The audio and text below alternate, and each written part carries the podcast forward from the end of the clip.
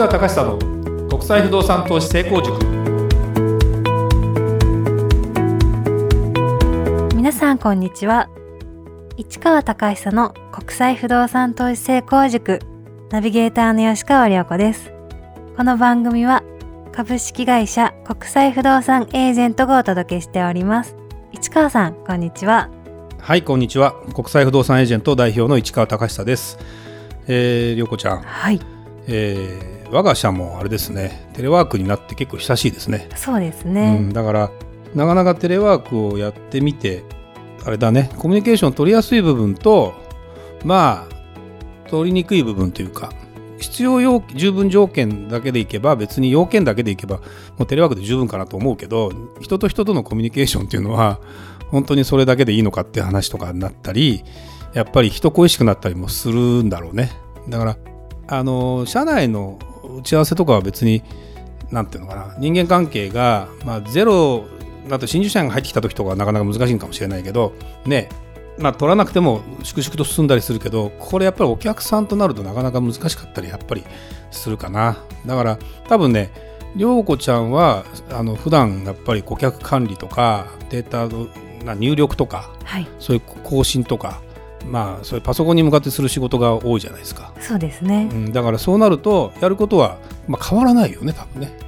増える？変わらなくて逆に増えましたね。増えた。はい。そうか。まあえやっぱりあれだよね。あのみんな時間もできてきたしこれああしたらどうこうしたらっていうそういう要望が多いっていう感じですか？あそうですね。それもありますしセミナーとかでお客様が増えたのでっていうのも。そうだよね。ね。ありがたいよね。今毎週ね、そうですね、うん、毎週1回以上ですね。まあ場合によっちゃ2回やったりもしてますけどあのオンラインセミナーをねうちの副社長の鈴木さんが中心となって、えーまあアメリカの今はたまたままあアメリカの一緒にやってるリアルターの人たち日本人の方が多いんですけど一緒に参加していただいてそこの、えー不動産の話を大体1時間ぐらいねやってますけど私はまあ見てるだけというか見てるだけなんだけどねなかなかあの評判がいいというかまあ今まで、えーお金をわざわざいただいてたってこともあるんですけど今回まあオンラインセミナーやるのにいきなりお金いただくっていうのもちょっとハードル高いかなと思って無料にしてやらせていただいてるので、まあ、コンスタントにねあの集客は非常に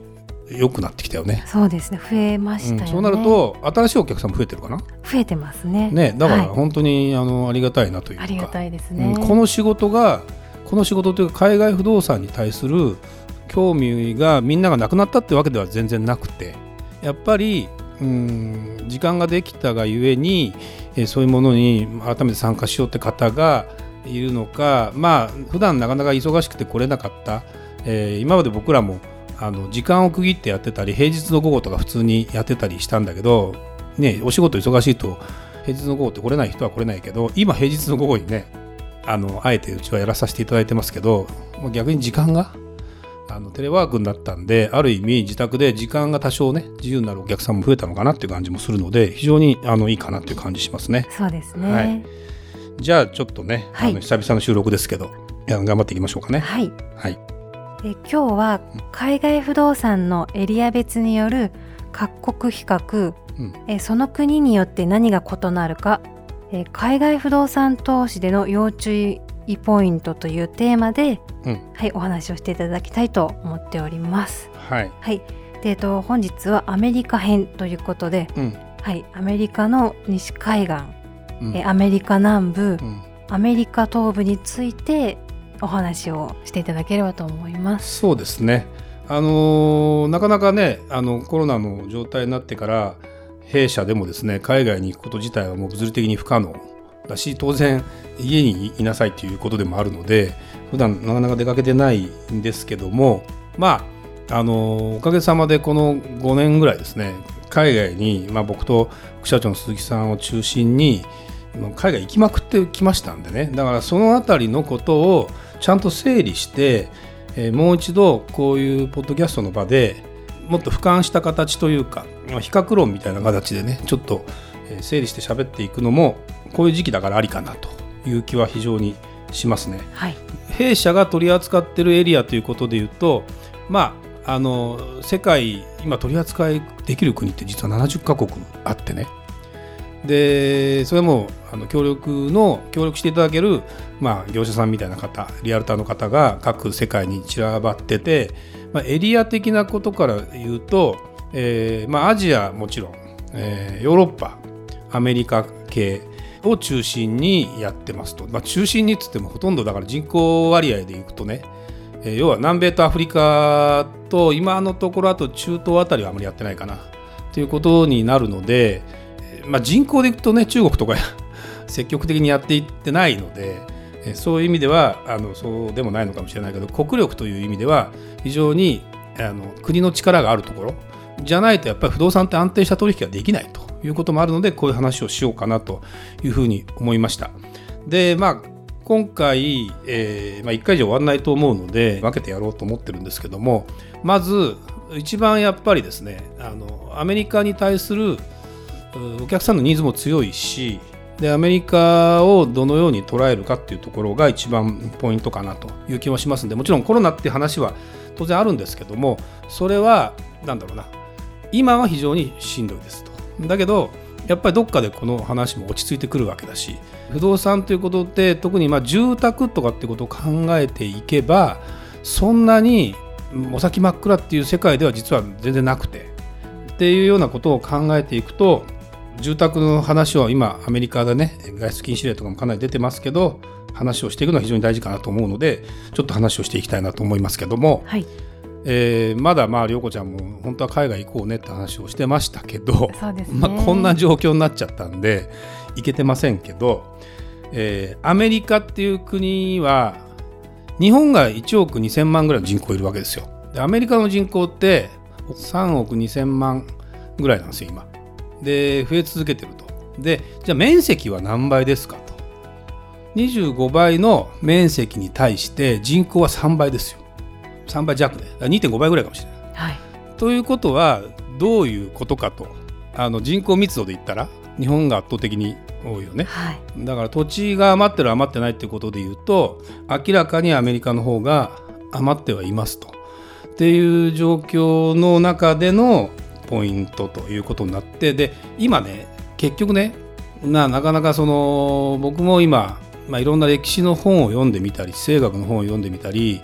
で本を買ってはいるんだけどなかなかあのじっくり読む機会があんまりなくて、まあ、せっかくのこのいう時間がある機会なんでもう一回読もうと思ってるんですけどちょっと面白い本をね買っててまだ読んでないのがあってね世界人口史人口で見る世界史みたいなね。人口結局ね国力っていうのは何で決まるかっていうのがあってこれはやっぱ人口が多いことがやっぱりその国がその他の国に及ぼす影響力がものすごくありますよというのがありますと。で世界を今見渡してみて GDP1 位の国はどこですかというとアメリカですよ圧倒的に。これはまあ経済状況の生み出す生産性というものに対するかける人口なんですよね。で今世界の2位はどこかというと中国なんですね。で1人当たりの中国の人口ってアメリカの今どのぐらいだ中国って？13億14億ぐらいかな。4倍ぐらいかな。あのアメリカの4倍ぐらいあるんですけど2位なわけですよ。ってことは1人当たりの生産性というふうに考えた時に考えれば全然あのアメリカの方がいいんだけども日本が今3位だから実は日本はもともと中国を抜いて、まあ、抜いてじゃないな。中国抜かれるまでは2位だったんですね。で1億人1億2000万人ぐらいの人口の中で日本はそういう状況ですと。いうふうに考えた時に世界に対するやっぱり影響力っていうのは人口が多いということが結構やっぱり大事で。で昔人口が多かったところだからイギリスが世界を制した時とかいうふうに考えた時にやっぱりだんだん人口が増えて住みやすくて人も集まってきてそこで街ができてでそこで文化ができてってことになってきた時にやっぱりそこに人が集まってきてっていうふうな形になりますよということになっていますと。で中国だってあれだけ人口がいて今世界に対する GDP の影響力があるからでもちろんお金もいっぱい出していろんなところに投資もしてるから中国の影響力っていうのもすごくあるから今、まあ、米中戦争っていうのがね、貿易摩擦っていうのがやっぱり、まあ今、今でも水面下では当然あってでそういう問題の中で言うと考えた時に人口っていうのが非常に大きいのともう一つあの影響力があるのは何かというとこれ国力を示すのに人口とか GDP 以外で何が実は結構世界の中で大事かというとこれ軍事力なんですよ実は。いわゆるまあ核を持ってる持ってないっていうよりもあの軍隊の力がどのくらい強くて実際にその国と戦ったら負けるかどうかで大体もうあの戦いを仕掛けようかなという状態になるから今まともにアメリカに、えー、戦争を仕掛けようとしている国は世界中ないよ。実際ない、まあ、北朝鮮がいろいろやってるけど別にあれは挑発してるぐらいの話でこっち向いてぐらいの話じゃないですか。言ってみれば。だからでもその乱暴なことをやればあの,、まあ、あのぐらいの国でも向くかみたいな話になって首脳会談が行われてっていうことになっていくわけよ。でじゃあ軍事力ってなった時に今はもちろんアメリカ対また中国なんだけどそこにロシアってのが出てくるわけ実は。でロシアってロシアってあれだけ面積広いじゃないですか、はい、ちょっとねどのぐらい広いのかなアメリカの倍はあるよねどう見てもね、うん、あれあのメルカトル通報ってやつだからあの地球なんていうの世界地図見ても北半球の端っこの方が大きく見えるから一概に言えないんだけど全然やっぱり大きいんだけど人口は1億5000万ぐらいなんですよ。確か。2億いってないと思う。となると日本のちょっと多いぐらい。まあ住めないところいっぱいあるからねもちろん。だけどやっぱり国力ということで考えた時にやっぱり国土が広いっていうこととやっぱそういう、まあ、いわゆる軍事力が強いっていうことを考えた時にはやっぱり、えー、世界は無視はできないという状況になってくるんですね。まあ、で不動産投資云々って話のに行く前にそういう話を今してるんだけどもでも不動産投資っていうのはやっぱりですねそこに安心安全という取引における安全性を求めないと日本という国で育った人からするとこの国でやっぱり不動産取引やるってことに対するリスクっていうものがものすごく計り知れないものがあるので例えばロシア不動産をモスクワ不動産と僕ら見てます。実は。見てるけど積極的に僕がやってない理由っていうのはそれはやっぱり独裁国家でいつ財産がどうなるか分かんないところの不動産を投資しますかっていうことに関しては明らかに不動産が安くて何かの要因でこれ上がるよということがあってもやっぱりもうロシアに住むっていうことが決まってる人とかそういうニーズがない人以外の人にあんまお勧めする気にはなかなかなれないんだよね。だからウラジオストックってロシアなんですよ。あの一番日本に近いけど。もう北朝鮮の脇ぐらいというかね、えー、中国のちょっと北ぐらいにもあるんだけど。そこで不動産投資の話はあるけどもまあやっぱ国のことを考えるとなかなか僕なんかはお勧めしにくいかなという状況になってるんですね。でまあ今日はでなぜ1回目にアメリカの話を持ってきたかっていうとやっぱりね、まあ、コロナがあって感染者数も多いし経済の打撃も今回も一番受けるかもしれないけど結局は世界はあの、まあ、経済特に不動産を投資をするという観点で見た時にアメリカというものを外して考えるってことは本来ないかなと。で日本を見るにもアメリカを見てから見た方が分かりやすいかなということも含めて今日アメリカというテーマを取り上げてみましたということですね。はい、で、まあ、今回はちょっともう今日これあと5分ぐらいしか時間ないのでちょっと話して、えーまあ、続きは次回という形にしますけどでアメリカっていう国をね分けた時ニューヨークってアメリカでいうどこにあるかって東の北にあるわけですよ。じゃロサンゼルスってどこにあるかっていうと西の、まあ、南寄りの方にあるね。でこれは時差が3時間ぐらい3時間時差があるわけですよ。はい、3時間時差があって飛行機乗ったら何時間かかるかというふうにまあ行きと帰りあれによっても多少違うけど6時間ぐらいもうちょっとかな。日本からどうどうだろう。タイに行くぐらいかな。ベトナムに行くぐらいはかかる。で現にあのヨーロッパの端っこから端っこぐらい行くぐらいアメリカは広いわけ。だって時差3時間って言ったらあのロシアのロシアモスクワの、えー、時差モスクワとどこ？ロンドンの時差ぐらいモスクワ6時間ロンドン9時間って思えば3時間違うからそのぐらい結構違うので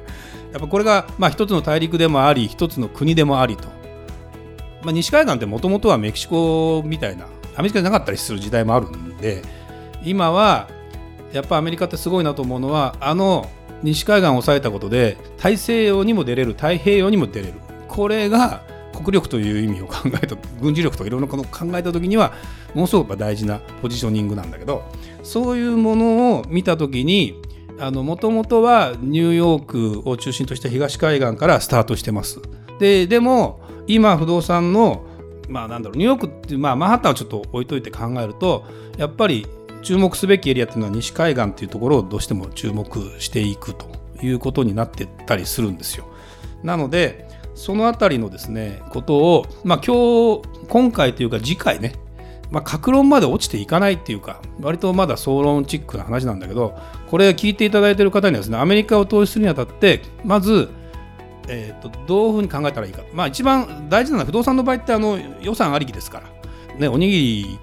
が100円で売ってようが300円で売ってようが物理的にはみんな買えるじゃない。前も言ったかもしれないけど、ね、この話。だけど2000万ぐらいしか買えない人は5000万は買えないわけだし